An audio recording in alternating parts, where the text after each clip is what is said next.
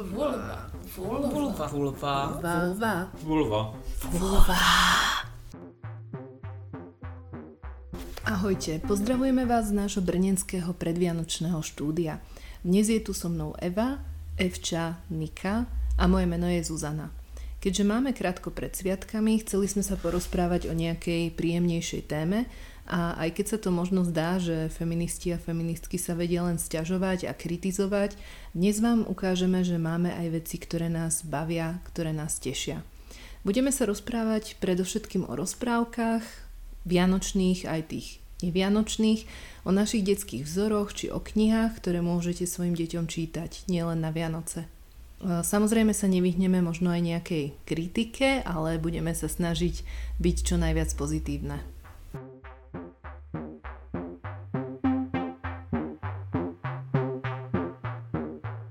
Tak ja by som začala prvou otázkou a to je, aké vianočné rozprávky ste mali ako deti rady a keď sa na nich pozriete dnes takým tým feministickým okom, či by ste ich pustili svojim nejakým budúcim deťom alebo súčasným deťom? Alebo či by ste si ich sami vlastne pozreli a čo je na nich pozitívne a čo je negatívne. Keď som slúbila, že sa budeme snažiť hovoriť o pozitívnych veciach, ale môžeme aj troška jemne kritizovať. Hmm, tak já můžu začít jednou, kterou jsem si vzpomněla, že bych klidně svým dětem pustila. Můžu pustit svému psovi. uh, jako malá jsem byla úplně mega posedlá princeznou se zlatou hvězdou na čele. Musela jsem pořád uh, nosit ty hvězdičky, že mi vlastně jako, že vyráběli z různých třeba náplastí, aby to drželo hvězdičky a o Vánocích jsem obírala stromeček a dělala si hvězdičky z toho a tak. A proč mi to přijde vlastně dobrý je, jako samozřejmě tam spousta problematických věcí, to, že tam souboj o princeznu je taky jako to trochu problematický a tak, ale vlastně dobrý je, že ona prostě se sebrala a odešla a místo, aby se provdala za typka, který ho nechtěla, tak šla, sama se vydala do světa a sama byla drsná a tak. Takže mi to přišlo vlastně tady ten aspekt strašně dobrý.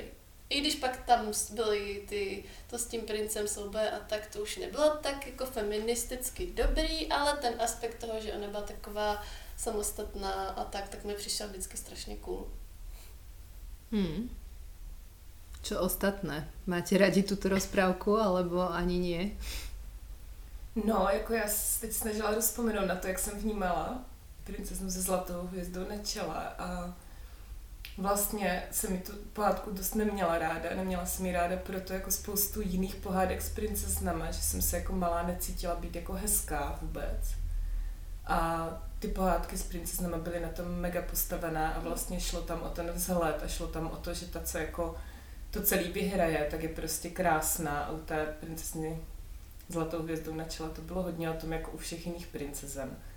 Takže moje Vánoce, co jsem měla ráda, tak bylo spojený s takovými těma věcma jako Možná slunec zlato byla věc, která mě bavila. A vůbec takový ty verichovský věci mě bavily už jako když jsem byla malá. A nevím, do jaké míry jsem tam vnímala nějaké jiné roviny nebo něco takového. Ale třeba slunec zlato mě bavila a tam podle mě to nebylo úplně typicky postavený hmm. ty ženský rola. A myslím si, že tam ta hrdinka jako celkem hýbala tím děním a nebyla ta jako pasivní, která prostě někde jako seděla a čekala, až si někdo vybere, někde zavřená jako v jeskyni nebo něco takového. Takže to asi vnímám jako pozitivní a tam je, tam je aj taký ten pekný moment, že ona ako keby stojí sama za sebou, nie? Že vlastne sa vzoprie tomu tlaku toho otca a že si stojí za svojím a tým pádom aj keď sa vystaví akože nejakému nejakým dôsledkom, tak aj napriek tomu ako keby sa toho nevzdá, takže to je také ako pekné, no. Je to tak, jako postaví se celému tomu systému vlastně, což mm-hmm. je mhm. něco, co se mi asi líbilo, že prostě raději odešla a raději šla prostě někam pryč z té společnosti, než než by... A zároveň se o seba dokázala postarat.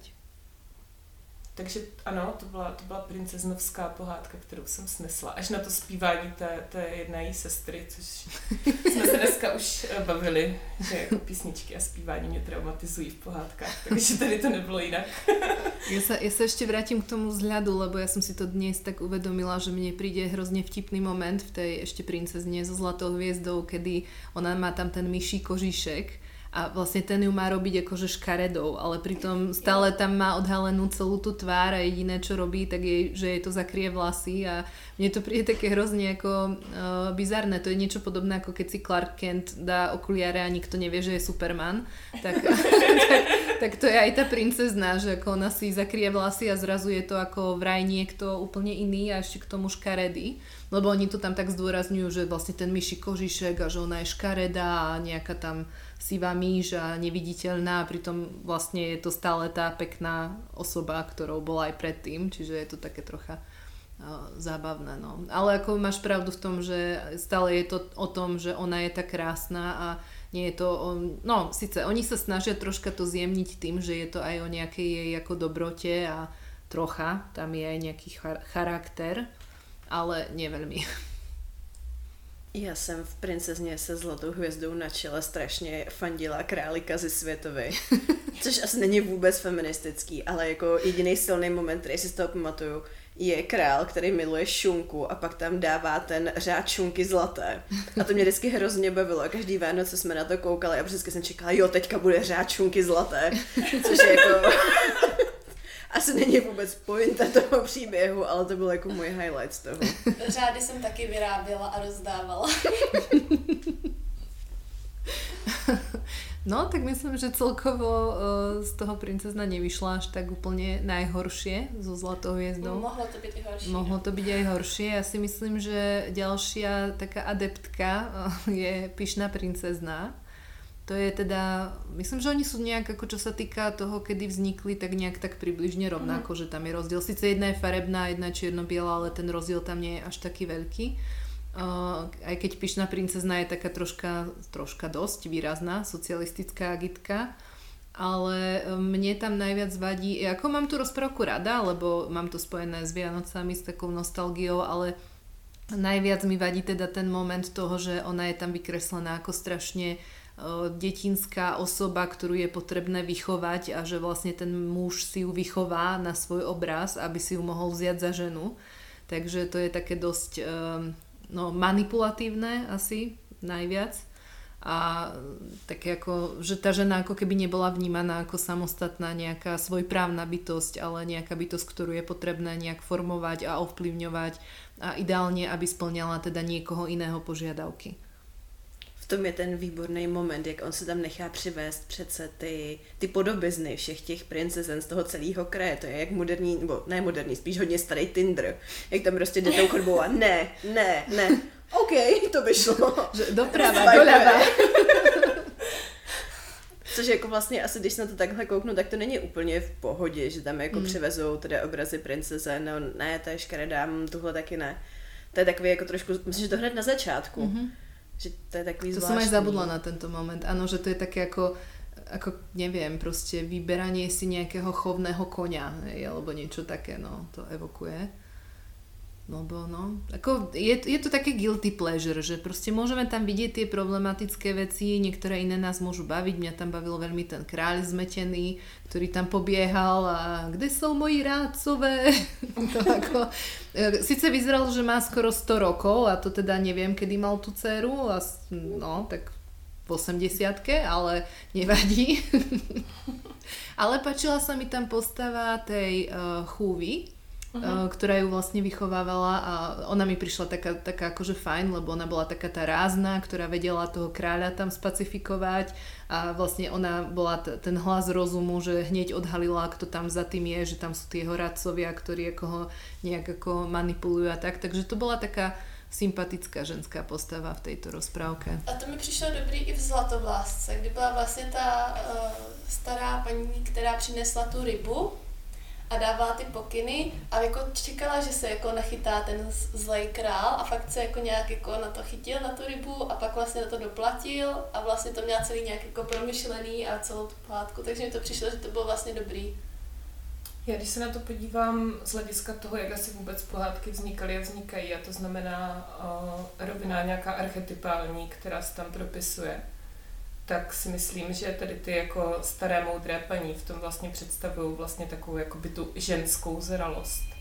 Což mi do toho vnáší světlo, které není zase tak jako pozitivní, mm. že tam je vlastně jako přednastavený obraz té jako ženské nezralosti, která je takováhle jako buď prostě přehnaně pišná, nevycválený děcko, který prostě nemá rozum a pak prostě žena, když je zralá, tak zjistí, že může jako, když nebude moc jako vystrkovat rohy, tak může všechny manipulovat vlastně takový ten zase jakoby obraz toho zralého ženství, které zmoudřelo a už nechce jako přímo se prosazovat, ale tak jako nenápadně toho krále jako mm-hmm. ze zadu, takové ty řeči o tom, že jako muž je hlavou rodiny, ale žena je ten krk, takže ty máš mm-hmm. možnost jako to dění Bo za každým úspěšným mužem stojí žena. Hej. Ano, ale tak nenápadně za ním mm-hmm, vlastně. Za ním, ano, ju nie je vidno, že... ale je tam. Hej. Vnímám tam obraz tady tohohle, že je to mm. vlastně celý je to obraz nějakého ženství a mužství vždycky a prostě tady ta starší žena, která tam vystupuje, prostě to zralé ženství. Tak takhle fungují všechny královny. Když už tam nějaká královna je, jakože ve většině pohádek je to král vdovec, který má tu dceru. Alebo je tam ještě taká ta rovina toho, že je král teda vdovec a vezme si tu nějakou novú kráľovnu a tá je potom tá zlá macocha, hej? že je tam vlastne ten súboj tej tej, ako keby tej staršej ženy, ktorá závidí tej mladšej tú krásu väčšinou, nie, Snehulienka, typický príklad. Takže, takže to je presne o tom, že ako znova sa tam len ukazuje ten obraz toho nejakého súťaženia medzi ženami a nejakej závisti a hodnota je iba tá krása a tak no. Čo je tiež ako zaujímavý aspekt. Ale zatiaľ sme dosť negatívne, mám pocit. Tak uh, ja som chcela troška ešte nadhodiť aj tú základnú najväčšiu rozprávku vianočnú, ktorú všetci pozeráme každý rok, alebo teda aspoň ja. a to sú, o, to sú tri oriešky. Povinnosť. To je povinnosť. Ako ja, si, ja si ozaj pamätám, že som to videla prvýkrát, keď som, mala, keď som mala asi tak 3 roky. To je jedna z mojich prvých spomienok na Vianoce, že ma naši posadili pred telku, ktorá bola ešte taká tam malá, proste s antenami a tam išli tri oriešky pre popolušku. A odvtedy to musím vidieť. Akože nie celé, ale aspoň nejaký úryvok, aby som mala pocit, že sú naozaj Vianoce tak tam musí proste byť niekde na pozadí. A ja som dlhé roky, aj teraz vlastne mám rada tú rozprávku a ja to vnímam tak, že ja tam vnímam tie po, feministické aspekty v tom, že, že tá popoluška je hrozne je aktívna, vspiera sa tej matke, teda macoche a tej nevlastnej sestre, vie sa za seba postaviť, vie toho princa proste usadiť, že je tak ako drzá, hej, a ja som to mala hrozne rada. Ja som mala najradšej práve ten, um, ten dialog s princom, ako tam pred ním uteká, ako mu hovorí, že až naprší a uschne a proste sa tam z neho smeje a, a vlastne aj napríklad aj ten um, kedy oni uh, tam lovia a ona je vlastne lepšia lovkyňa ako ten princ samotný tak to mi prišlo tiež veľmi dobre. A ja som si, jediná moja výtka bola vždy v tom, že som veľmi nechápala, čo vlastne ona na tom princovi videla. Lebo, lebo sa mi zdal ako taký, taký pomerne neschopný, ako nie veľmi inteligentný, ako možno bol síce pekný, ale to bolo tak všetko. Takže to byla asi moja taká uh-huh. najväčšia kritika. Mám být pozitivní, ale to mě přesně napadlo, že jako problematický vnímám ten cíl toho jejího celého snažení. Cílem teda stejně bylo zase získat toho prince a žít prostě s tím princem a vlastně se jako zavděčit tomu, aby jako nakonec, nakonec to takhle bylo. Ale v té, v té naší televizní popelce právě oceňuju to, jak je tam ten motiv toho lovu, protože to ne, zdaleka ne v každém zpracování popelky, tady ta za, část je. Často hmm. jsou to jenom ty plesy, kde ona teda přijde v těch krásných šatech a vlastně tady to tam vůbec jako není a to mi tam přijde super, no. Hmm. Já si vybavuju, nebo často koukám i na tu starou černobílou popelku, která, nevím, z 60. let někdy fakt Myslím, jako že ještě z 50. Možná z 50. Mm-hmm. dokonce. A tam je teda sice o mnoho hezčí princ, takže ten motiv je mi jasnější. Vůbec by nebyla povrchná. uh, ale tam právě jako krásné šatičky, krásná ona, ona měří asi tak 150 cm na asi 2 metry, takže je to takový jako, že uh, extrémně prostě ty nějaké rozdíly mezi nimi jsou tam jako zdůrazňovaný a tak a právě ona tam vlastně, no ona tam vlastně skoro nic nedělá.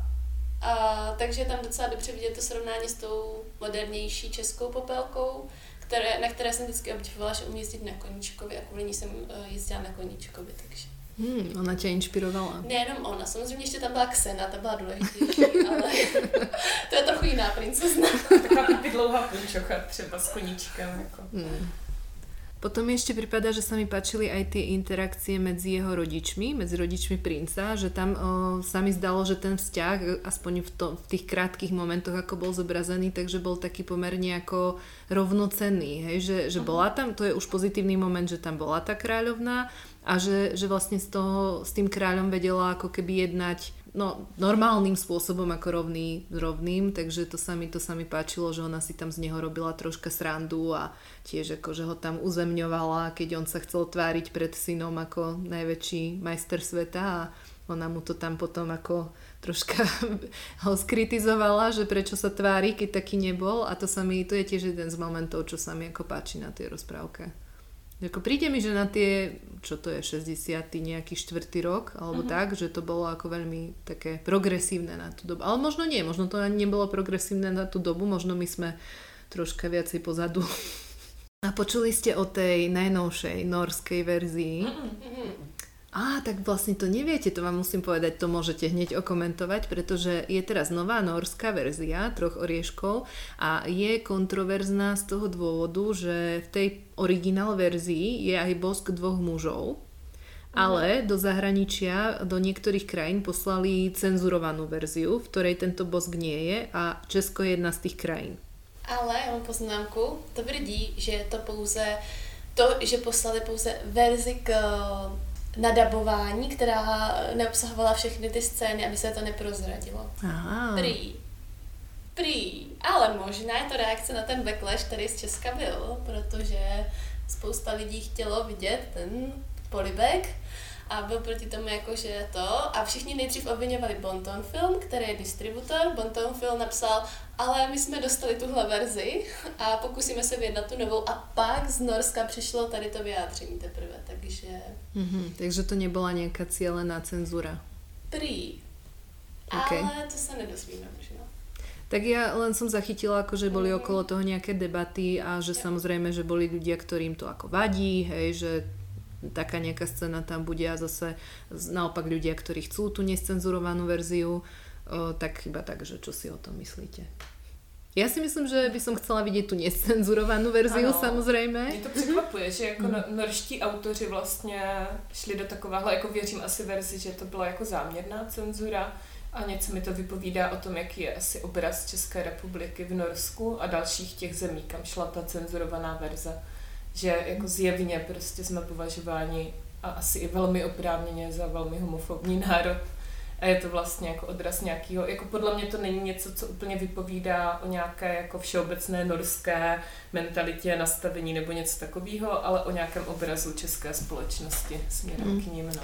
Ako ja samozrejme si myslím, že pokiaľ že keď teda slúbili, že pošlú tú necenzurovanú verziu, tak to nebude mať verím tomu, nejaký vplyv na návštevnosť v kinách, no uvidíme. Uh-huh.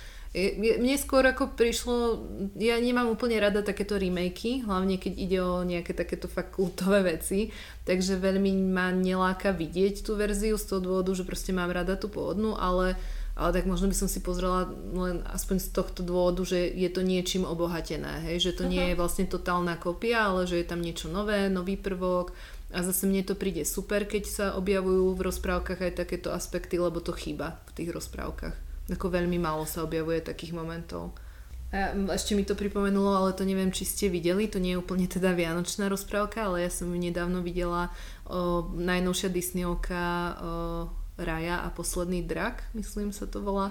A je to ako inšpirované Áziou, azijskými kultúrami a tak. A bolo to ako pekné, také dobrodružné a tak. A vlastne tam mala vystupovať hrdinka, o ktorej sa všeobecne tak ako keby, um, že, že je pokladaná za lesbu, ale pretože je, má tam ako veľmi taký vzťah intenzívny ako s inou ženskou postavou, ale reálne Disney nešiel do toho, že by tam bol práve nejaký jednoznačný jednoznačné potvrdenie toho, že áno, oni dve majú vzťah. Uh-huh. Takže že vlastne, že to urobili, urobili z toho takého kočkopsa, hej? že ako na jednej strane chceli, alebo teda možno chceli, konečne ako urobiť tento krok aj v Disneyovkách, ale zastali niekde na pol ceste.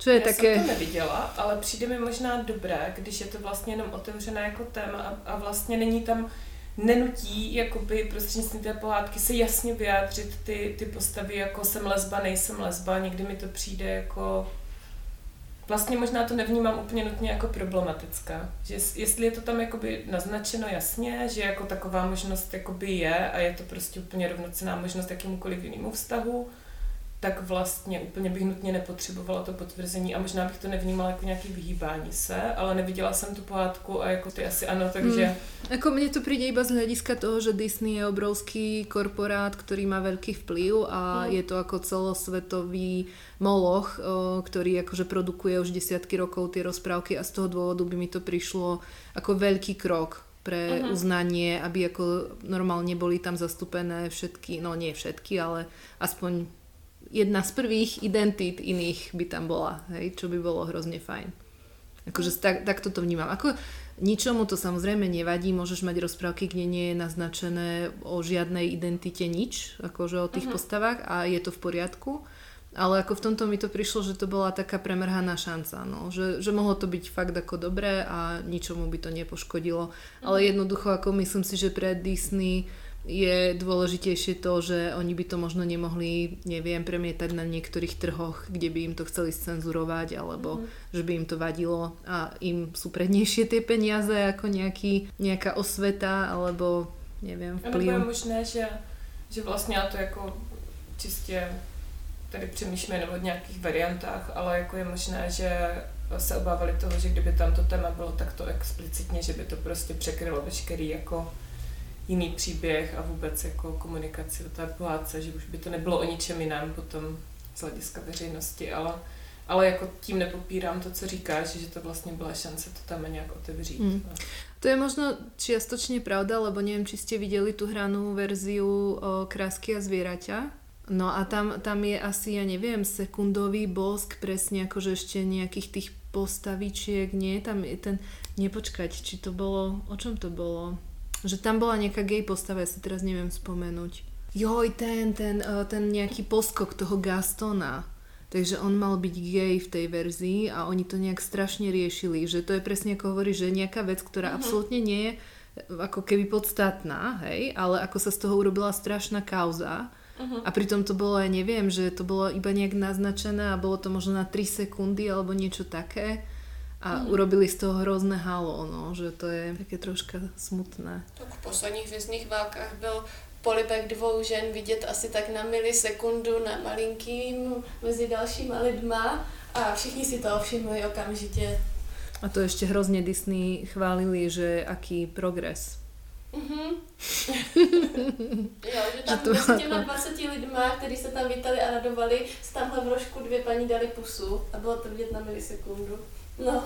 Mě by zajímalo, jestli jako si ten nějaký člověk vyčlení vyloženě čas na to, že prohlíží ty pohádky a jako všechno detailně sleduješ, mě by to asi uteklo. A mhm. ježiši, tak počkejte, tady se líbají, tady si to stopnu. Mužena, mužena, mužena, dobrý, dobrý, dobrý. A teďka tady objeví, že počkejte, to vypadá jako dvě ženy. Přesně, alarm. Mm. Je to, je to absurdné, no, některé ty uh, veci, ktoré robia presne cenzory alebo všeobecne firmy. Ja by som prešla na druhú otázku, lebo o tomto to je celá ďalšia téma, ktorej by sme sa mohli venovať a to je taká, že či teraz všeobecne už bez ohľadu na to, či sú to vianočné alebo nevianočné rozprávky, ale máte nejaké svoje obľúbené rozprávky, ktoré by ste nazvali feministickými. Alebo že tam bola, alebo nemusí, nemusia byť komplet feministické, ale napríklad, že tam bola nejaká hrdinka, ktorá vás inšpirovala niečím. No já jsem dřív vnímala jako docela feministickou nebo takovou jako pohádku, kde je silná ženská hrdinka tu princeznu koloběžku, nebo jak se jmenuje ta věc, kde ona vlastně toho krále jako přechytračila a byla jako chytřejší než ona, dávala mu nějaké jako otázky a, a vlastně mě to hodně bavilo, když jsem byla malá, protože co mě vadilo strašně moc, tak to, že holky byly považovány prostě za, za jako méně inteligentní, méně chytrý, že jim nepůjde ta matematika, tedy ty všechny věci. A to mě štvalo hodně, takže tam jsem viděla tady tu linku hlavně, mm. že ona je jako chytřejší, to se mi strašně líbilo. Vím, že potom, když jsem se na to podívala jako nedávno, před pár lety, když jsem to mezi tím neviděla prostě 20 let třeba, tak vím, že to, jako když jsem to viděla novýma očima, teďka už jako zralejším pohledem, tak to zas tak jako jednoznačný nebylo, že na konci už nějak potom on přichytračil ji nebo něco, ale už nevím mm. přesně, jak to bylo. Ale když si mě bavil ten motiv, že ona je jako chytřejší. To mi mm. přišlo jako super tehdy.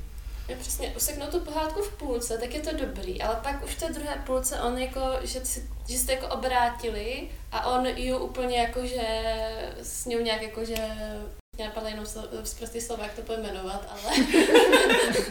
Víme. Okabátil ju. Myslím, že to je to slovo, co hledáš. No, ona přitom chtěla udělat jako nějaký dobrý skutek, někomu pomoct, ale on, aby jí to vrátil, tak ještě jakoby i těm lidem vlastně nejdřív nepomohl a až potom nějak, až jí to a jim to všem vrátil, tak až teda potom zvolil, že teda jim pomůže. Což mi přišlo jako bizarní a vůbec nevím, proč jsem vlastně chtěla chodit. Jo, což je možná takové jako zastřešující téma všech těch pohádek. Proč vždycky ta princezna, nebo co chce zrovna tady toho debila. Prostě. Protože se ukazuje celou pohádku, hmm. že jako nestojí vlastně za nic velmi často. To já jsem mala takýto problém. Takový že, problém že, jsem měli no, každá moc krát. Nie, nie, jako. Nie premyšľam, a že áno, že, že veľakrát akože v rozprávke, ale že uh, ja som mala strašne rada, že moja obľúbená taká rozprávka, ktorú pokladám za ne, alebo že to bol môj vzor, tak to bola, ale neviem, či v Česku je známa princezna Fantagiro tak uh-huh. tu som úplne milovala to a oni ju dávali väčšinou na Vianoce, takže stále sme v téme a ja som kvôli tomu ráno vstávala a pozerala som to proste každý rok, všetky tie diely. A tam ma hrozne bavilo, že ona zvládala byť uh, inteligentná, zvládala tam proste všetky tie ako keby mužské veci, hej, že sa tam pre, prezlikala za toho panoša, či čo to bolo uh, rytiera a vlastne, že ona bola tá, ktorá zachraňovala toho svojho vyvoleného princa a to mi prišlo uh-huh. strašne cool až do toho momentu, kedy sa tam objavil černokňažník Tarabás a jemu som strašne fandila a už ma vôbec nebavilo, že tam zachraňuje toho čuťmáka, ktorý tam stále niekde ležal. a buď bol skamenený, alebo zakliatý, alebo čokoľvek. A ten Tarabás bol presne ten, čo bol akože taký ten bad boy. No, mala som 8 rokov, ale už vtedy ma to fascinovalo. Trend nie, akože tak samozrejme, že to tiež... Ale tak ona si vybrala teda toho svojho princa Romualda, rozhodla sa pre ňoho. Bola verná, to je zase pozitívna vlastnosť. Já jsem taky fandila no. Mrakomorovi vlastně v té um, princezné večernici, protože jako pardon, ten princ byl úplně k ničemu. jako to byl totálně prostě neschopný, který tam prostě akorát si házel se sestrama tam nějaký věci a nebyl schopný se sám o sebe postarat a pak tam uh, naletěl prvním lidem, ke který, který potkal a prostě to, jak se k němu chovali ti tři uh, jako princové, to už byla jiná věc, ale možná si to trochu zasloužil, ale každopádně ten princ byl totálně neschopný a Mrakomor byl vlastně super. Je to vlastně zajímavé, že vždycky jako jeden z nich je jako buď ta princezna, nebo ten princ je nějakým způsobem jako inhibovaný, totálně jako neschopný a nějak jako pasivní. Hmm. Že vlastně jako není to tak. Že máš aby málo, aby byli přesně obidva rovnocenní, no. Je to tak a je to, podle mě je to jako zase dobrý, dobrý obraz vůbec té stereotypní společnosti, která vždycky je o tom, že jeden teda jako je nositelem té aktivity nebo jedna a, a ten druhý protipol musí být nějak hierarchicky jako pod ním tím pádem hmm. nebo nad ním, prostě jako není to komplementární, jako ve smyslu prostě nějaký rovnocenosti. Vždycky je tam jeden a ten druhý ho teda zachraňuje a ten je, ten je pasivní. To, som, to som presne hovorila uh, Eve ešte pred natáčaním, že preto mám veľmi rada na vlásku, lebo, lebo to mi príde, že to je jedna z tých rozprávok, ktorá toto nemá. Že tam sú uh-huh. obidvaja sú aktívni a že ten ich vzťah sa vyvíja naozaj skrz tú interakciu, že to nie je ako, áno, je tam ten moment, že ona sa na neho pozrie potom, ako ho ovalí panvicou a akože sa jej zdá, že, hm, že vyzerá dobre, ale to je tam je to skôr vtipný moment, lebo matka jej hovorila, že muži majú veľké zuby a že sú ako strašidelní, takže to, to je skôr ako o tom. Ale, ale že naozaj ten vzťah sa rozvíja na základe toho, že spolu niekam putujú, že spolu zažívajú nejaké dobrodružstvo a vlastne sa spoznávajú ako prirodzene popri tom. A to je veľký rozdiel oproti mm-hmm. tomu, ako sú vo väčšine rozprávok zobrazené tie vzťahy, že buď sa stretnú na 5 minút niekde na nejakom plese a už je to akože láska na celý život, alebo ju nájde niekde v spánku a rozhodne sa, že áno, to je ona, vôbec neviem, aká je to osoba, ale vyzerá pekne, tak good enough. Takže No, je to tak, no, takže, takže toto je jeden z mála príkladov, kedy naozaj uh, si tam tí dvaja vytvoria vzťah a nedá sa povedať, že by jeden z nich bol akčnejší ako ten druhý. Obidvaja ako keby uh, dajú niečo tomu druhému, uh, ona ho zachráni na konci, on vlastne zachráni ju tým, že ju vyvedie z tej veže. Takže, takže to je ako super, to mi príde ako jeden z dobrých, z mála dobrých príkladov. Ono, niečo o tom budovaní vzťahu by bolo aj v Kráske a zvierati, keby ona nebola teda ten zajatec. To je ten mhm. problematický moment. No, lebo inak to tiež bolo o tom, že sa spoznávali a vlastne mhm. zisťovali, akí sú. To mi vlastne tá pohádka jedinečná, že je to jedna z mála pohádek, kde fakt jako ty postavy aj spolu mluví, aj se poznávají, aj o nich člověk něco zjistí, něco jiného, než že to je princ, který je odvážný a princezna, která je hezká. Takže v tomhle pohledu mi ta pohádka přišla dobrá, jen no, by nebyla totálně jakože o tom, že ona je vyznamky, no. Ale vlastně jsem přišla na dobrý příklad pohádky vánoční, která není tolik stereotypní a trošku se vymyká jako tomu, co jsme kritizovali. Grinch. Sice se to jmenuje podle chlapa, ale vlastně ta hrdinka je ta malá holka, která je chytřejší než většina té, kdo ví, jaké vesnice, protože dokáže jako nahlídnout lidi takový, jaký jsou a baví se s nimi a zajímá se o ně, nenechá se strhnout konzumerismem a nenakupuje hory dárků, ale prostě ptá se o tom, jaký je pravý smysl Vánoc. A vlastně tomu Grinchovi pomůže, nebo ona ho tak jako trochu zachrání, vrátí ho zpátky do toho života, ale zároveň to není, že jako ona by se rozhodla a teda někoho šla jako právě násilím zavřít do věže nebo něco takového, ale ona velmi jako investigativně zjišťuje, co se mu teda stalo, rozkryje tam celý to jeho trauma a pomůže mu se navrátit. Plus je to strašně zábavný a hrozně roztomilý. Jsem viděla někdy strašně dávno, že už si to ani nepamätám. Já to mám hrozně ráda a ještě myslím, že do češtiny to přebásnil uh, Svěrák. A jak jako nesnáším poezii, tak tohle to jsou jediný rýmy, který prostě uznávám. A jinak Sirákové pohádky jsou teda většinou dost um, hmm. creepy. My vlastně v našich workshopech to používáme jako ukázku sexistického nebo jako nějakého uh, neúplně uh, rovnost a nenásilnou společnost podporujícího textu, uh, kdy tam máme ukázky z té pohádky Ty tři princové, kdy v podstatě... Počkej, nejsou to tři bratři? Tři bratři, tři bratři, oni nebyli princ, Princové byli až potom vlastně, dva z nich. Se jakože dobře se přiženili, hej. Jo, a ten jeden tam právě třeba chodil a, kouk, a teď tam, tam byly holky, který uh, v řece prali prádlo, nebo si hráli na zahradě, teď nevím, který to byli, ale prostě přišel k nějaké skupině holek a ukaž zuby, tahle by šla. Mhm. Jsem myslela, že tak se vybírají koně. No, a to ještě nebyla ta nej, ten nejhorší moment nejhorší byla Karkulka. Mimochodem Karkulku jsem měla jako má docela ráda. Přišlo mi to jako fajn pohádka, ale tomhle podání teda rozhodně ne. Protože Karkulka byla malá děvče. A jeden z těch bratrů byl ještě mladý chlapec, starší teda než Karkulka, ale ještě mladý chlapec. A mysliveček. A zachránil Karkulku bla bla. No a teď prostě že by se měl vzít, ale ona byla ještě malý dítě, tak sepsali uh, smlouvu o smlouvě budoucí. Jo, až, to je pohádkový. Až Karkulka hmm. dospěje, tak se vezmou. Dohodnutý snětek s nezletilou. Jo, to pohádky mě nějak naštěstí úplně minuly.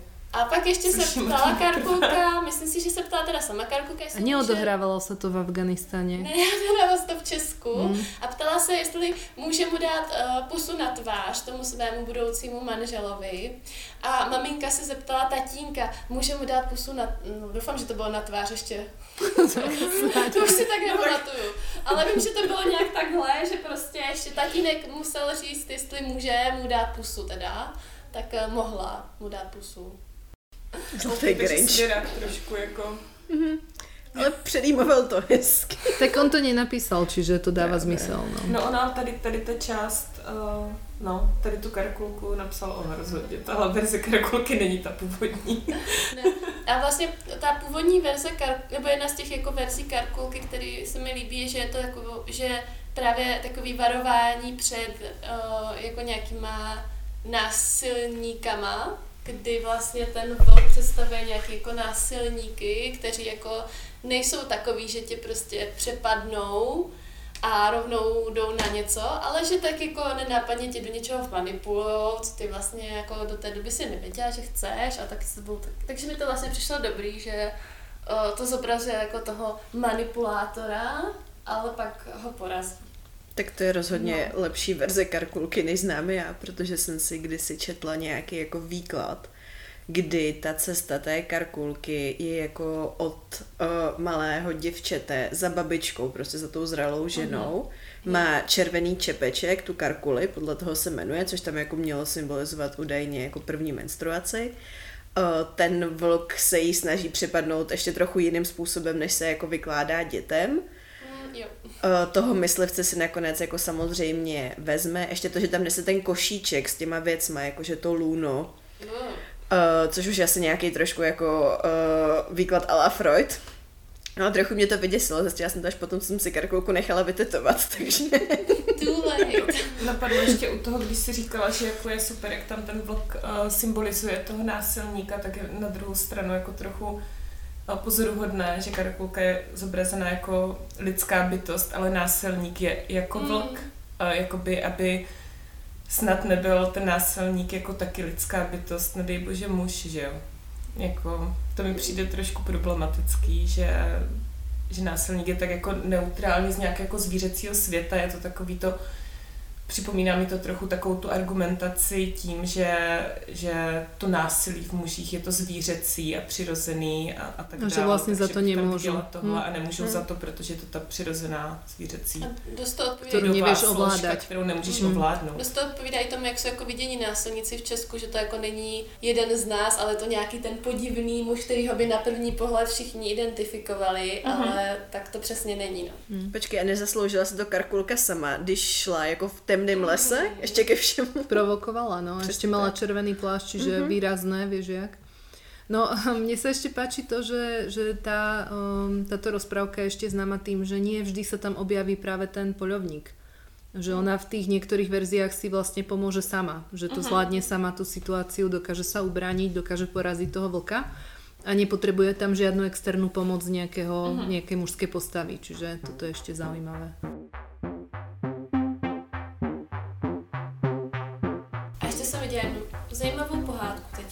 Určitě neznáte a pokud to tak mě to hodně překvapí. Je to nějaká německá nebo rakouská, nejsem si jistá. Přeložil to do češtiny jako krakonoš. Hlavní postava je takový týpek, co eh, se stará nějak tam o lesy na nějakých horách, rakouských nebo německých, to nevím, se nevykoumala, ale v češtině to jako, že by se staral o krkonoše, tak jakože.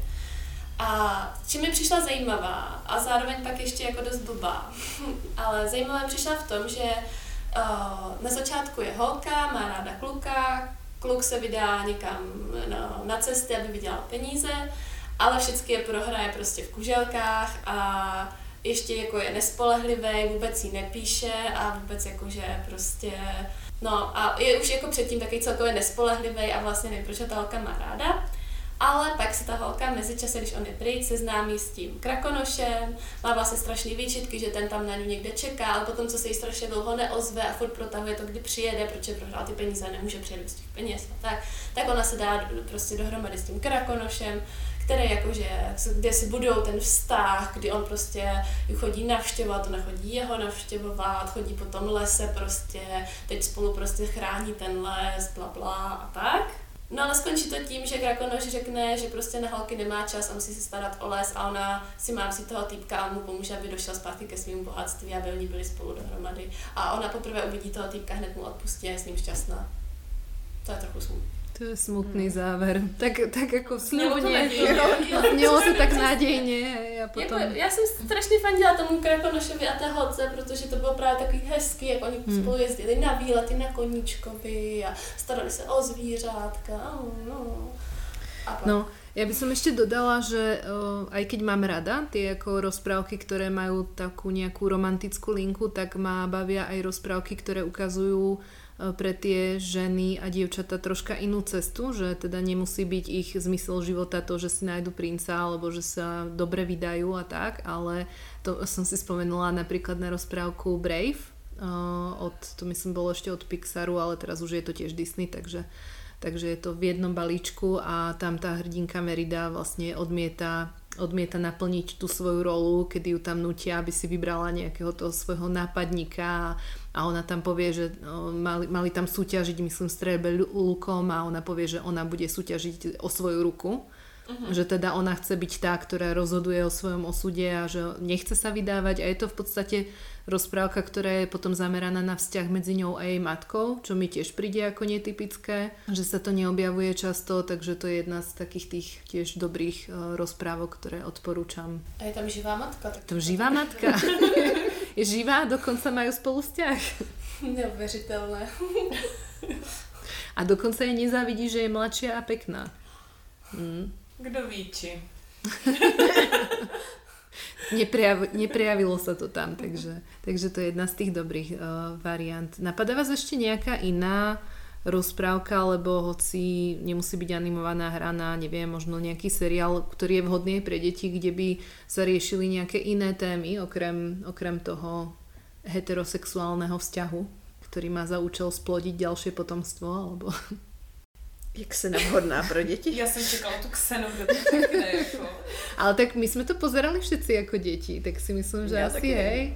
Aj keď neviem, či to, no to by niekto musel stiahnuť, keby chcel pustiť svojim deťom teraz, lebo asi to už nikde nedávajú, ale, ale môžeme si nostalgicky zaspomínať na Ksenu. to relativně nedávno na Prima Coolu, třeba tak rok zpátky. No už spousta lidí třeba televizi ani nemá. A no to je pravda, hmm. tak si môžu pozrieť niekde. No a čím bola pre vás Ksena taká výnimočná? Asi trošku jako na první dobrou. Uh, já jsem byla jako dítě strašně zaujatá tím, jaký má jako Xena vztah s tou Gabrielou. Ale neměla jsem moc jako nástroje, jak to popsat, ale furt jsem čekala, jako, že co se tam teda stane, ale vůbec jsem nevěděla, co by bylo to, co se má stát, ale něco jsem hrozně očekávala. A pak jako po pár letech jsme se o tom bavili uh, s kamarádkama, který uh, taky hodně koukali na Xenu a nějak jsme se tak jako sešli v pěti lidech Eh, který jsou všichni lesby a všichni strašně milovali Xenu a taky strašně jako čekali, co se tam teda stane a co to teda bude to ono. Tak jsem to ještě i googlovala a zjistila jsem, že to pro jako hodně lidí byl seriál, který byl jako nějak formující a že i když tam jako nikdy k něčemu nedošlo, nebo aspoň pokud si vybavuju, tak to vždycky bylo jako přátelství, maximálně se objeli nebo pusa na tvář, ale byl to takový jako hodně intenzivní vztah a vždycky se od těch jako různých partnerů, který si našli, vraceli zase k sobě. Takže to jako, že jsme tam hledali pak jako i různé reference, jestli náhodou a tady už skoro to už nějak vypadá. tak asi jako proto to pro mě hmm. bylo důležitý. Co zajímavá tam byla scéna, kdy Ksena rodila. Už si nevím, jak k tomu došlo, že otěhotněla, s kým otěhotněla a tak, ale rodila a byla tam právě ta Gabriel a ta jako pomáhala při tom porodu a tak. A to mi přišlo jako, že tam, tam ty náznaky byly dost silný, jaký mají vztah. A zároveň jsem si pořád říkala, ale ten bůh války je takový sexy, prosím, tak se není, tam je něco. ale vlastně i když pominu tady tu rovinu, tak vůbec to, že uh, Xena a Gabriel měli nějaké jako přátelství, dvě ženy, které se kamarádí a který mm. prostě jsou obě silný a cestují po světě a tak, tak už to je jako wow. Hodně, jak jsme se bavili o těch pohádkách předtím, tak tam je jako ta cesta hrdiny vždycky úplně jasná a pak se mluví o tom, že jako cesta hrdinky je jiná, že to je většinou jako ta žena je taková pasivnější, spíš se čeká, než jako k ní teda něco přijde, zatímco ten Honza jako odejde s těma buchtama na tu zkušenou, tam zažívá jako různý uh, ty Zkoušky. výzvy, hmm. zkoušky a vrací se prostě jako v novém sociálním postavení, buď třeba už je z něj princ, nebo přemoh draka, nebo já nevím co, hmm. najde si tu ženu, usadí se, všechno v pohodě. Ale tak Sena tak jako zažívala něco, co pro ženu je většinou v těch pohádkách hodně netypický, že ona taky procházela tou cestou té hrdinky, byť třeba to nebylo, že se pak vrátí jako do toho svého domova, i když myslím, že to tam taky někde proběhlo, ale že jako pořád nabývá nějaký nový přátelství, nový skilly, eh, nový kontakty, které se pak jako v těch pozdějších sériích nějak vracejí. Eh, že to vlastně bylo v tomhle i hodně netypický. A vlastně i ta Gabriela, kterou ona tam jako někde se k ní na začátku přidá a je to vlastně nebo aspoň pro mě to byla taková jako nevýrazná postava, tak časem tam prostě nabývá jako na velký důležitosti. Právě jako všechno se učí, je to pro ní nový, ale každá má trochu jiný pohled, že to není taková jako univerzální ženská figura, hmm. ale že jako každá má něco jiného a není to jako nutně harmonický vztah, xkrát se tam hádají, odejdou od sebe, vrátí se že vypadají jako opravdoví lidi, což je jako hrozně sympatický. Že mají aj rozdielne názory a rozdielný pohľad na svět mm-hmm. presne, že nie sú vždy v zhode, hej, nie je to ako dokonalá idyla. No, ja som úplne až tak ako detailne vlastne Xenu nevnímala, takže k tomu, teda ja som to pozerala, ale pre mňa to bolo skôr o tom, že že ma hrozne bavilo presne to, že mala nejakú moc, hej, že, že nebola tá, ktorá iba presne niekde sedí a čaká, ale že, že ona rozhodovala o svojom osude a že to bola mocná žena, ktorá jednoducho mala na to, aby porazila aj tých ako mužských protivníkov a to mi prišlo hrozne také empowering. A za tie kruhy, to bolo super. Mhm. Kruhy boli dobré, áno. Aj keď úplne nereálne, ale dobré. A mně se teda hrozně líbila jako žena. No tak mm-hmm. samozřejmě, že byla krásná ještě s tými modrými očami, tak to je taká ta vražedná jako, kombinácia. Jako přitažlivá jako žena. Jako, mm. Je to možná první jakoby nějaká žena v nějakém filmu nebo seriálu, kde jsem nějak jako měla pocit, že je jako přitažlivá žena vlastně. Mm. Ale jsou tam jako i problematické věci, že princezna bojovnice nosí obleček, který by jí teda jako moc klíčových orgánů neochránil. No, ano, ano. jako to samozřejmě tam byl nějaký ústupek patriarchátu, mm. že OK, bude to mocná žena, ale aspoň bude skoro nahá. to je, to je pomerne časté, ano, aj v tých jako, myslím, že častejšie to je hlavne vo videohrách rôznych, mm-hmm. že tam je to mhm. až také, že to občas nadobúda až také strašne absurdné rozmery, ale myslím, že už, už aj s tým sa pracuje, že už máme hrdinky, ktoré majú celotelovú zbroj a vyzerajú normálne, aj majú nejaké normálne proporcie, nie proste prsia FK a pás 50 alebo niečo také.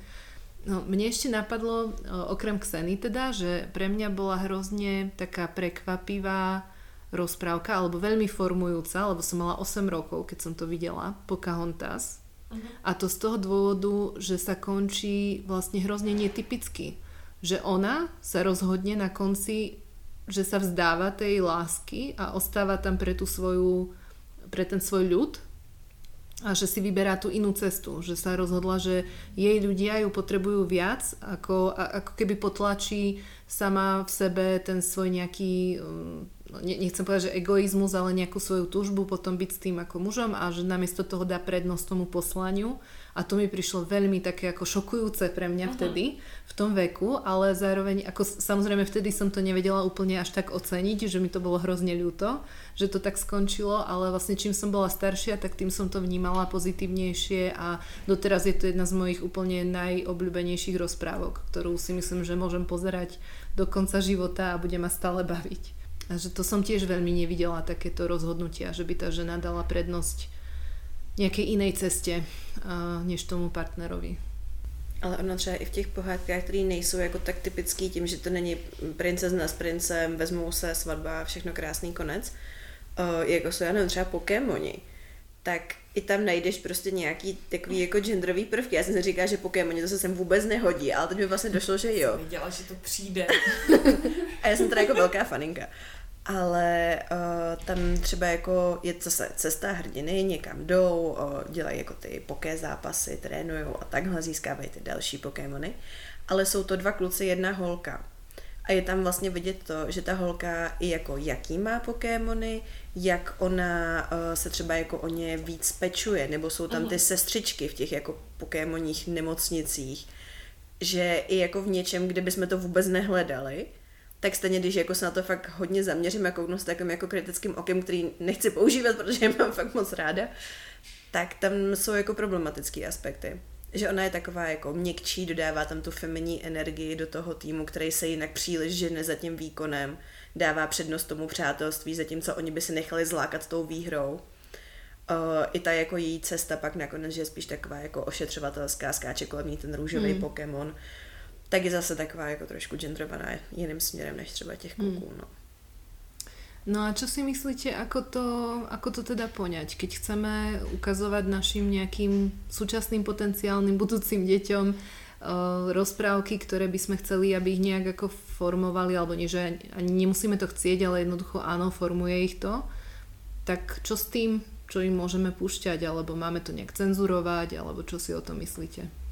Já bych to rozhodně necenzurovala a necenzurovala jsem to nikdy. Necenzuruju svým dětem, které mám dvě, už poměrně velká, jsem necenzurovala nikdy, na co dívali a podle mě je důležité s nimi o tom mluvit, pokud tam vidí člověk nějaký problematický moment, anebo vlastně mluvit s nimi o všem, co je, co je zrovna zajímá. Hmm. A vlastně dát jim ten uh, další jiný pohled, dát jim na výběr. Vlastně s tím asi nic neuděláme a tohle se asi hned tak nezlomí a právě z toho důvodu, o kterým jsem mluvila, že pohádky jsou odrazem nějakých jako archetypálních záležitostí. A ještě velmi dlouho zůstanou asi v téhle podobě. Minimálně takové ty princeznovsko-královské si myslím, že tam jako nemůžeme očekávat nějaký zlom ze dne na den. A, je potřeba... a keď jsme se už posunuli trochu, aspoň. Ano. Ale je potřeba s, s dětmi o tom mluvit. Podle mě jako cokoliv cenzurovat nemá asi žádný velký smysl. Mně se líbilo Ona je to taková trošku cenzura, ale u mm, pohádek třeba Děti z Buledny, to je vlastně strašně pěkný, ale strašně tam ty holčičí postavy dělají ty jako holčičí věci v uvozovkách a klučičí jsou takový jako víc trsnější a tak. A co se mi líbilo jako nápad, že někteří rodiče přehazovali jména, takže šli třeba dvě holky a kluk šli věšet prádlo z toho vzniklo. A pak zase mm-hmm. nějaký holky s těma klukama šli něco dělat, co by v té době, kdy to asi vznikalo, nebylo úplně realistický, ale v dnešní době je. Takže mi to přišlo jako, že vlastně je to takový nenásilně hezký, že z té pohádky, která je jinak fakt pěkná, krom tady toho aspektu, se pak stala i taková jako rovnější pohádka. A že to není ani až tak cenzura, ale je to vlastně to, že ten rodič do toho vnese, a to se asi dělá jako, že spousta rodičů, spousty pohádek do toho mm. vnese něco jako mm. svýho, tak tady ten svůj prvek, že takže, takže navrhuje, že u rozprávok, ktorých, u ktorých je to možné, tak prehodiť napríklad gender tých postav. No. Hm? Jo, to je celkom dobrý tip, áno. To si myslím, že je uskutečnitelné. Jako na ty filmových se to samozřejmě aplikovat nedá, tam jako tak. jedině nějaká ta diskuze o tom, ale... No, ja by som to určite tiež necenzurovala, to si myslím rovnako ako Nika, že to nemá zmysel, ale ale snažila by som sa, pokiaľ je to možné, tak aspoň troška zabezpečiť nejakú pestrosť, uh-huh. že mám práve tie niektoré svoje obľúbené, ktoré si myslím, že sú celkom fajn, že tam zobrazujú, že aj keď nie sú dokonalé tie rozprávky, ale majú niektoré šikovné alebo dobre spracované tie e, témy, tak práve tie by som proste nejak namixovala a ako nebránila by som tomu, aby to dieťa videlo v telke, neviem, uh-huh. tam niektoré úplne stereotypné veci, ale presne, že dôležité je potom to nejak ako otvoriť tú tému, troška sa o tom porozprávať a to dítě si na to nějak přijde aj samo vlastně. Ano, ostatně ty pohádky jako odráží stav společnosti, ve které hmm. to dítě tak jako tak uh, se vlastně musí pohybovat. Každopádně jako podle mě, a nevím, jestli je to příliš radikální názor, je dobré nemít televizi, když člověk, nejpozději v době, kdy má člověk děti ale to je jako můj názor na televizi obecně a přijde mi, že to je prostě kanál doslova nějakého obsahu, který je totálně mainstreamový a je to... A hlavně to nemůžeš regulovat ty. A je to, není, ne, nejsi tam ty, ten, ten, kdo jako volí prostě, hmm. na co se bude dívat, ale pasivně na tebe hrne ta televize nějaký jako obsah, který je právě nadizajnovaný tak, aby oslovil co nejširší nějaký hmm. spektrum a tím pádem se tom jenom utvrzují určité věci, které jako netoužím, aby se utvrzovaly, takže, takže já bych doporučovala lidem s dětma nemít televizi, ale to je asi příliš radikální možná. A tak aj pokiaľ ľudia majú televíziu, tak to neznamená, že na nej nemajú práve Netflix a že jasně, si nemôžu vyberať. Jasně, to, už, to, už nevnímám ano, jako tele, to už nevnímám jako televizi. Já samozřejmě tak... taky mám Netflix a pouštím si ho z projektoru na, na hmm. stěnu. A, no nie, že niekto ale... môže mať fyzicky jako tu televíziu, ale samotný, ano, ano. přístroj samotný. prístroj samotný, presne tak. Přístroj samotný klidně používejte jako monitor. si myslím, že veľa ľudí to už tak aj má. No. Ako, tak. Takisto my sme sa na tom zhodli, že presne, že keby sme mali telku, tak iba ten ako prístroj samotný a budeme to uh-huh. používať presne týmto spôsobom. Tak Evi, ešte ty by si niečo dodala k tomu? Mně jenom přijde, že jako uh, jedna pohádka, jakkoliv strašná a stereotypní může být, tak jako neudělá třeba takový rozdíl, že právě, jak říkala Nika, to děcko jako žije ve společnosti, kde se tyhle věci na něj valí a je to přesně o tom nepustit televizi ráno, nevypnout jít večer a celý den jako neregulovat, co to dítě vidí. ale právě dávat jako dostatek různých vzorů, protože pak i samo, nebo aspoň hádáme, dítě nemám, uh, ale tak typnu si, že to tak bude fungovat, když má jako dostatek různých podnětů, tak když uvidí, jak právě čtyři kluci si jdou hrát s autíčkama a čtyři holky jdou věšet prádlo, tak se i samo třeba si řekne, OK, a proč nejdou si holky hrát s nima, neskáčou třeba společně přes švihadlo, nebo proč kluci nepomůžou holkám s prádlem a pak si můžou hrát všichni. Že jako bych zase nepodceňovala ty děti v tom, že uh, to jenom pasivně přijímají, ale když mají jako nějakou pestrost, tak si v tom udělají pořádek sami. Mm. Presne, to som tý, myslela tým, že, že častokrát tie deti si na to prídu aj samé, presne z toho dôvodu, že ja si to pamätám u mňa, ako to bolo, že keď som videla také tie úplne najstereotypnejšie rozprávky, kde boli tie o, dievčatá zobrazované práve takým ako veľmi stereotypným spôsobom, tak mňa to iritovalo ešte som to nevedela pomenovať a ne, nemala som na to tu, ako nejak ako to vyjadriť, ale viem, že ma to hnevalo a že také rozprávky sa mi nepáčili, pretože som nechcela, už vtedy som vedela, že takto by som žiť nechcela. Čiže ja si myslím, že tie deti presne vidia, keď je to ako niečo, čo ich obmedzuje, hej? Že, že tí devčata si povedia presne, že prečo by sme nemohli my robiť niečo aktívne, ale musíme tu riešiť nejaké takéto upratovania, neviem, podobné záležitosti. No, tomu je ale bez, bezpodmínečně nutná, aby těch vzorů měli víc, jak říkala mm. Eva, jakože aby prostě to nebylo jenom o tom, že je tenhle vzor, dejme tomu v pohádkách, ten podobný vzor na nějakým jiným televizním kanálu, v nějakém seriálu, který tam běží jako mezi tím a potom doma vidí zase to samé, že jo, pak už si to dítě těžko najde jinou, jinou cestu. Mm. Takže potřeba asi těch impulzů tam dodávat maximální množství, ať se mají z čeho vybírat. No. Můj strýda to vyřešil tím, že mi ve třech letech pustil uh, ve třelce s Ripleyovou a myslím, že tím mhm. dost, zapo- tím dost mhm. započal nějaký moje feministické snahy, aniž by to teda úplně plánoval možná. Já tady lobuju za pohádky se zvířatama, protože to něco, co mě hrozně bavilo a přijde mi, že i když často ty zvířata jsou holka nebo kluk a jako ty stereotypy se tam někdy nějak propíšou, tak ta zvířecí postava to zjemňuje a třeba opička Žovka bylo něco, co jsem strašně milovala a je to prostě opice, která šéfuje zoo, všechny tam má jako pod palcem, ale zároveň jako hrozně citlivě tam řeší ty konflikty a všechno a je úplně výborná, tak třeba tohle je takový jako můj nevánoční typ mimo Grinche. Hmm. To mě celou dobu nenapadlo, ty zvířecí pohádky. Ale hned jsem si vybavila tu celkem populární věc, něco jako příběh mazlíčku, nebo něco, je to teď docela nedávno, mm. jako ne úplně nedávno, 10 let možná i. A tam taky jako, přestože jsou to zvířata, tak jsou vlastně velmi genderovaný. Mm-hmm. Ty holčičí jako zvířecí postavy jsou nějaká taková načenčená kotička nebo pejsek mm. nebo něco a ty klučičí jsou takový ti jako grázlíci. No, tak jako pokud chceš, tak i zvířatka dokážeš takto jako rozdělit. Ano. Tady tu genderovan, zvířecí, ale genderovanou pohádku. Já si myslím, že, že zvieracia, ale tak jako dobrá rozprávka je Zutropolis. Ta je pomerne obľúbená. Tak tá je podľa mňa taká, že ozaj je to o tých postavách a o ich charakteroch a nezáleží na tom, či je to o, muž alebo žena alebo proste chlapec, devča. Takže to je jeden z tých práve dobrých príkladov, kedy ako využili to ten zvierací motív, ale zároveň je to mm. veľmi ako také nestereotypné, ešte jak tam ta zajačica sa snaží byť tou policajtkou, detektívkou, to je jako super. To musím říct, že tady ta pohádka mě totálně dostala v pozitivním slova smyslu. Já jsem s dětma chodila do kina na pohádky za trest a nedávala jsem to, ale chodila jsem a šli jsme tady na to a já jsem šla zase připravená, že to tam nějak přežiju a byla jsem úplně nadšená celou dobu. Nejenom touhle rovinou, ale to je vůbec jako velmi povedená záležitost. Tam je víc zajímavých rovin podle mě a to je pohádka, kterou pro děti doporučuji naopak, i když už pro starší možná hmm. trošku. No a ešte vlastne z tých posledných Disneyoviek, ešte teraz som si spomenula aj na tú odvážnu, vy to máte, že odvážna Vajana, neviem prečo, je to Moana po anglicky. Uh, neviem, prečo je zmenili meno. to je taká česká špecialita. Áno.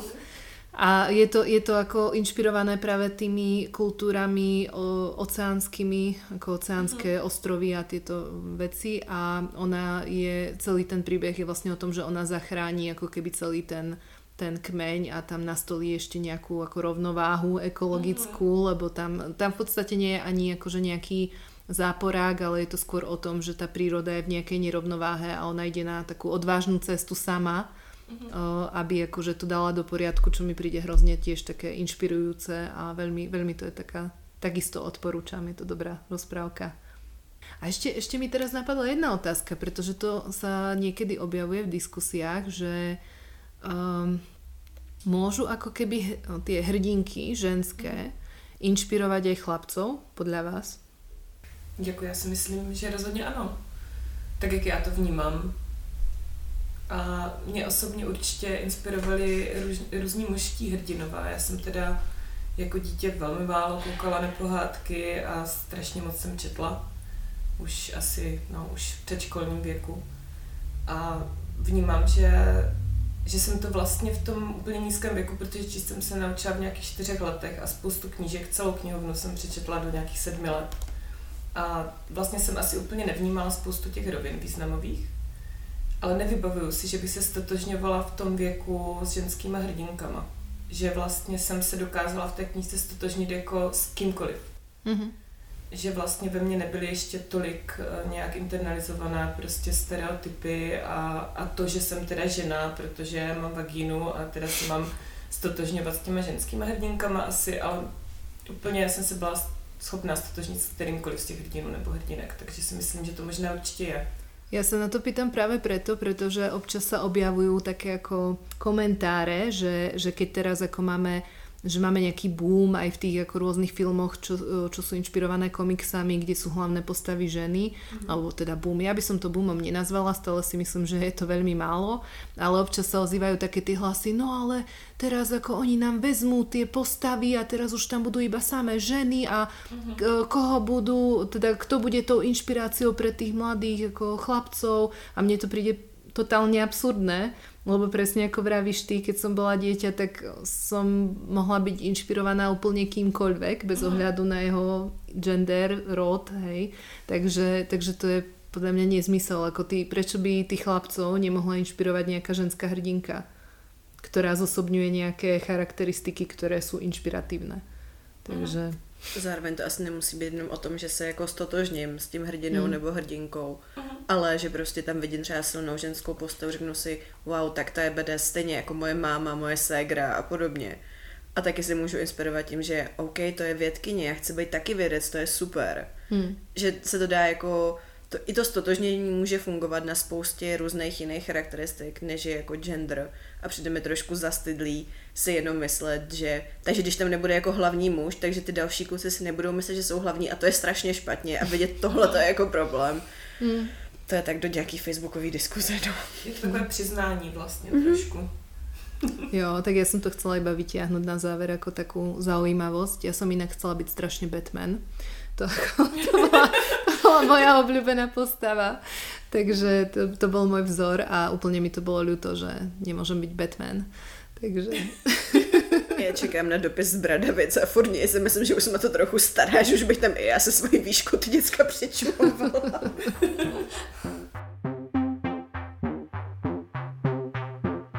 tak chcete ešte niečo dodať na záver? Tak pokiaľ, pokiaľ nie, tak ja vám ďakujem, že ste si nás vypočuli. Možno sme vás aj inšpirovali a snad si pôjdete teraz pustiť nejakú z rozprávok, o ktorých sme sa dnes rozprávali a my sa budeme tešiť na budúce.